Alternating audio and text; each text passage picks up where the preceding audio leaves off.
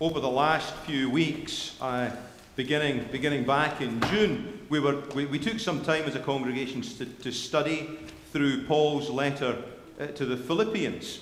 And I had a wonderful time doing that. I hope some of you who were able to be here uh, were, uh, I, I, I, got as much out of that study as I got out of that study. Um, we're beginning next week a study in the Old Testament book, and it's going to be just for three or four weeks.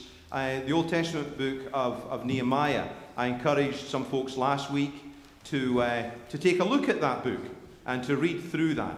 Um, I, I, would encourage you again today. I, if you don't have a Bible, come and talk to me. I'll make sure that you can get a Bible uh, or take a Bible from the pew. Uh, you're very welcome to do that if you don't have a Bible at home.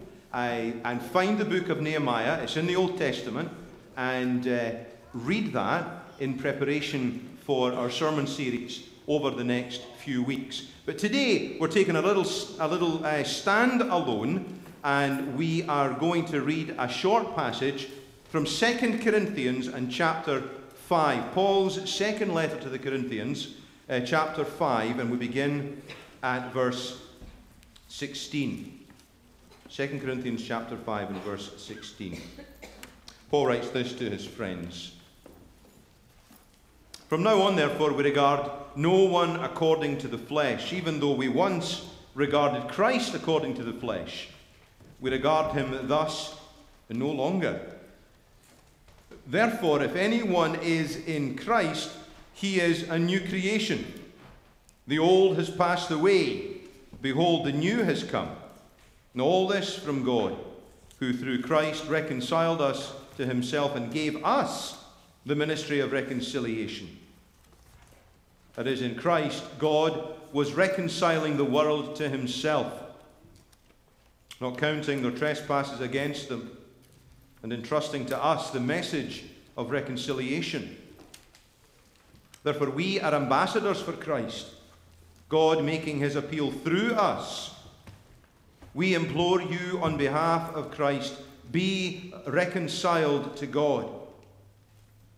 For our sake, he made him to be sin who knew no sin, so that in him we might become the righteousness of God. The word of the Lord. Thanks be to God. In the name of the Father, and of the Son, and of the Holy Spirit. Amen. We are, we are here today celebrating new things.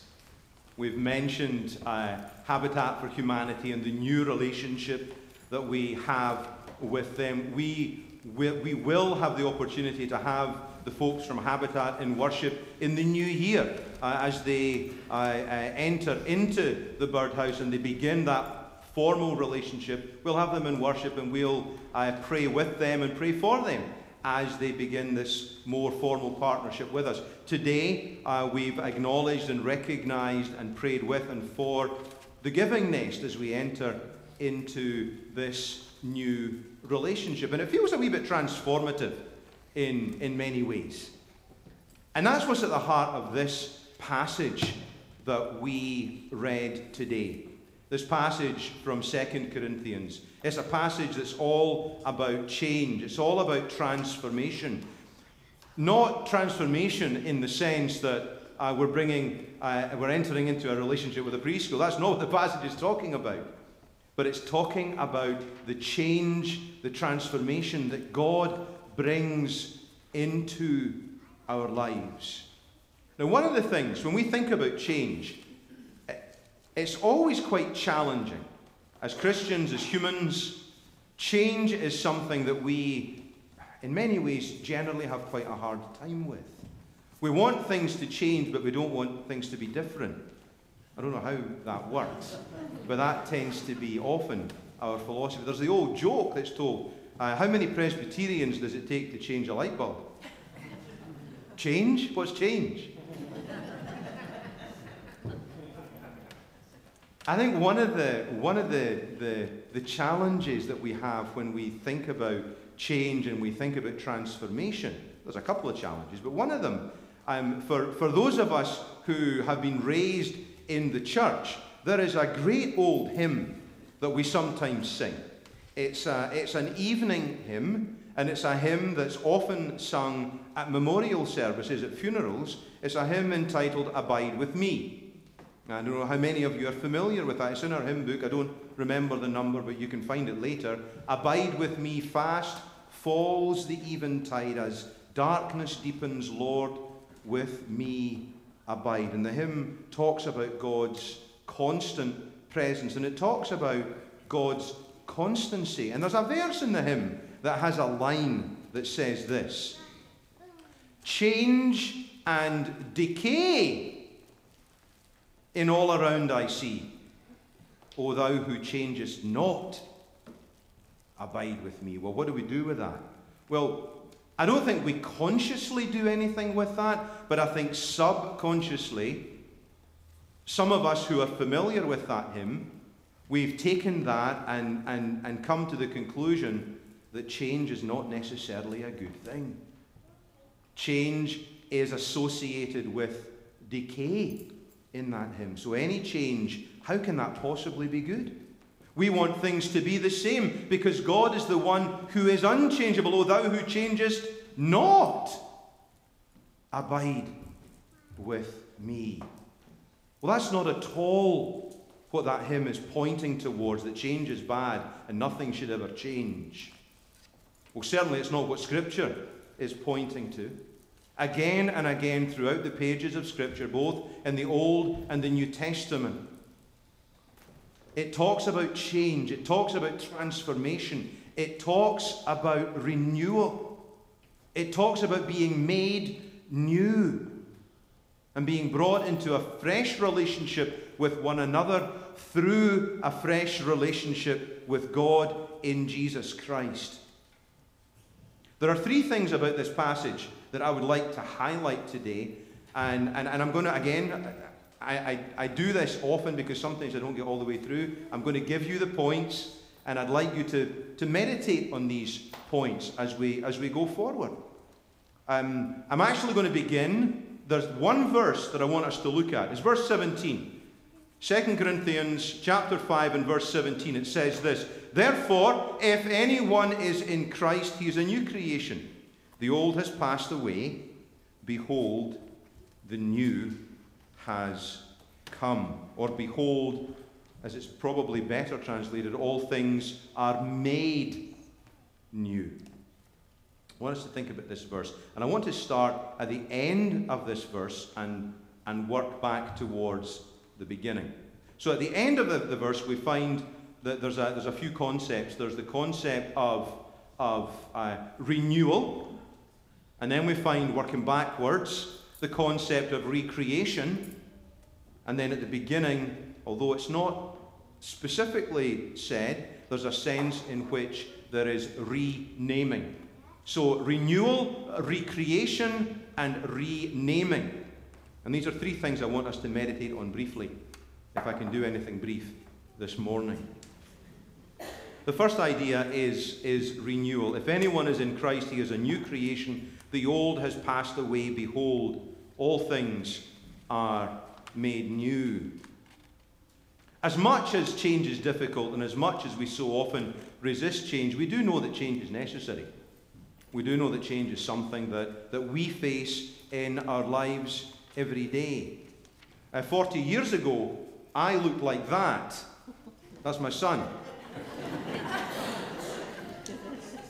now I look like this. And in another 40 years, I'll probably be in a hole in the ground somewhere.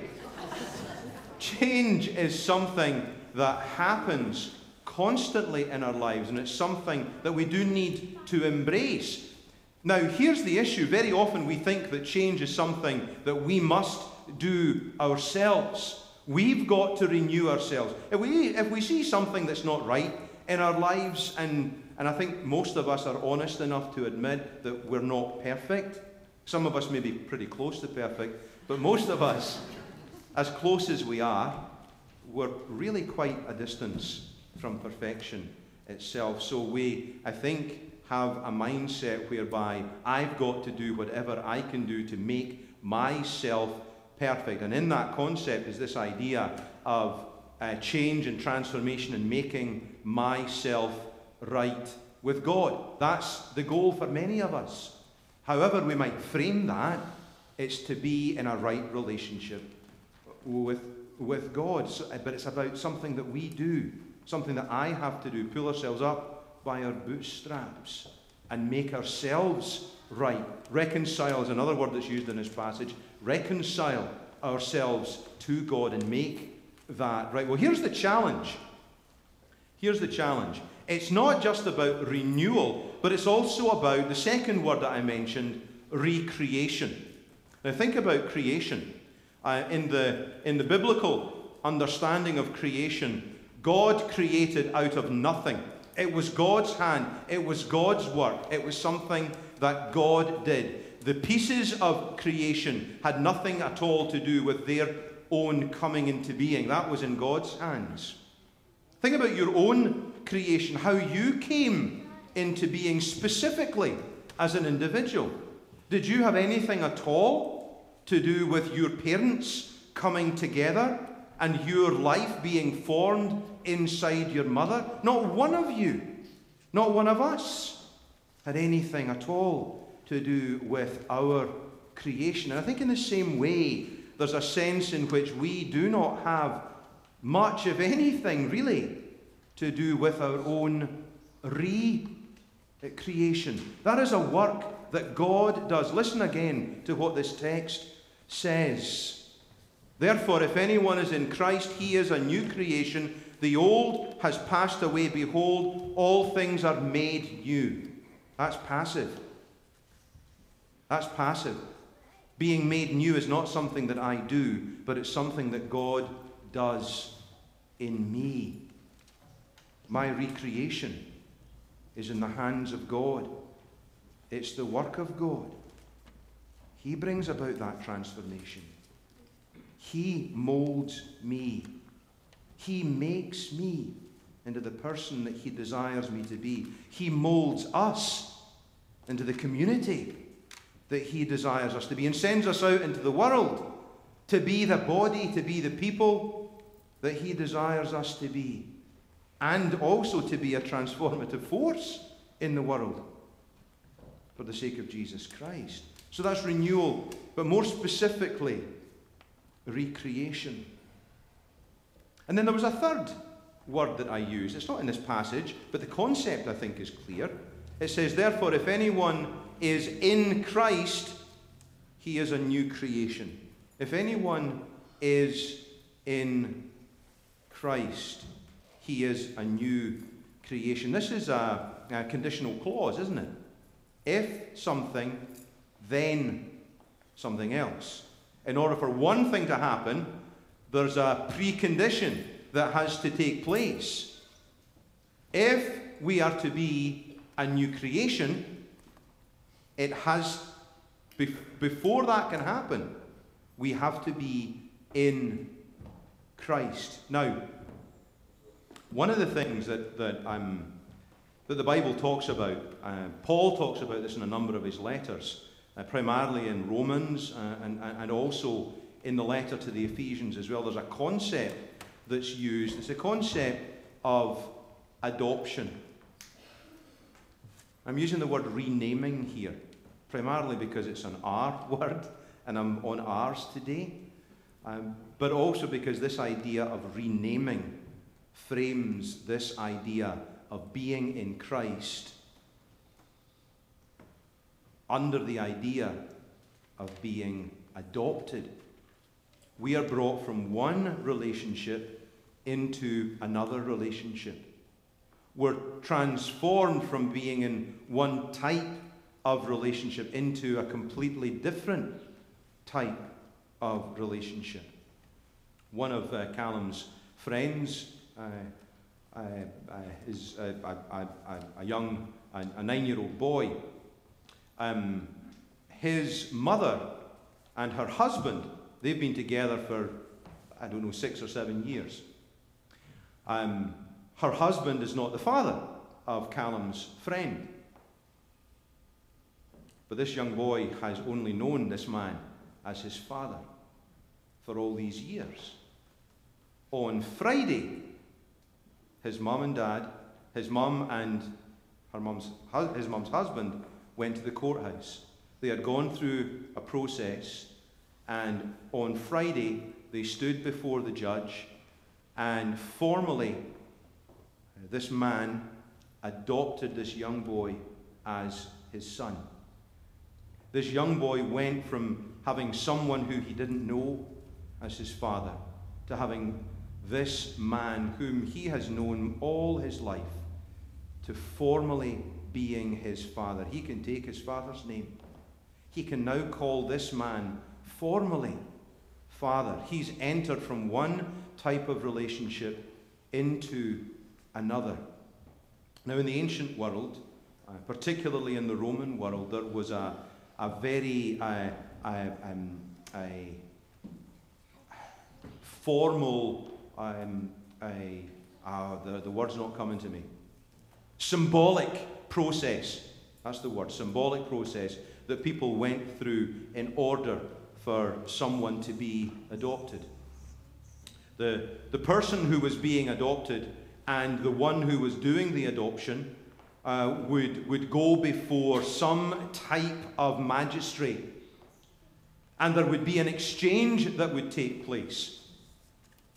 The new father, it was a very patriarchal society, the new father would make a financial exchange and would give money for the child, that that child could become theirs. The child came into their possession, but then instantly everything was switched back over again. A second time, the money and the child changed hands. A second time, it switched back again. On the third occasion, the money was handed over, a price was paid for that child. And when that price was paid that third time, that final time, everything was sealed. That child became the son of that father. And all that that meant. The child was given a brand new name, first name and last name. In many ways, they ceased to be the person that they once were. Technically, had they desired to do so, they could have married their sister because they were no longer the person that they had been. Those blood ties, those family ties, they had ceased. They were entirely new. They were renewed. They became a, a recreation, and they were given a brand new name.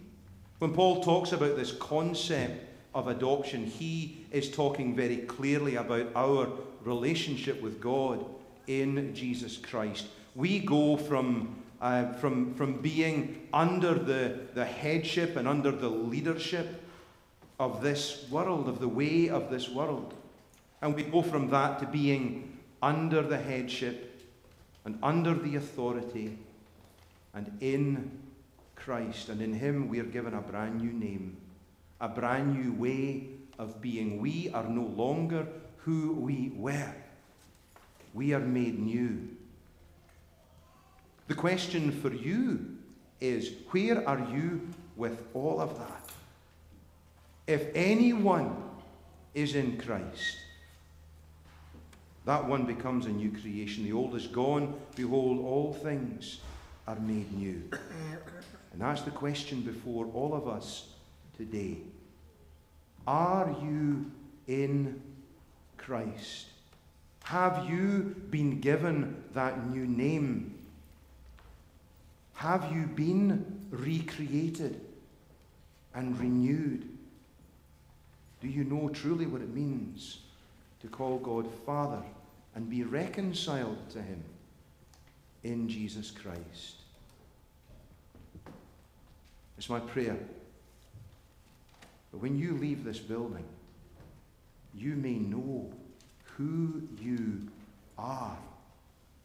And who you are, may that be different from who you have been.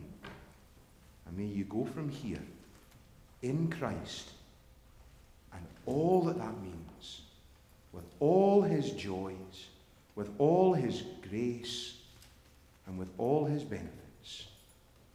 If anyone is in Christ, he or she is a new creation. The old has gone. We are made new. In the name of the Father, and of the Son, and of the Holy Spirit. Amen. Our.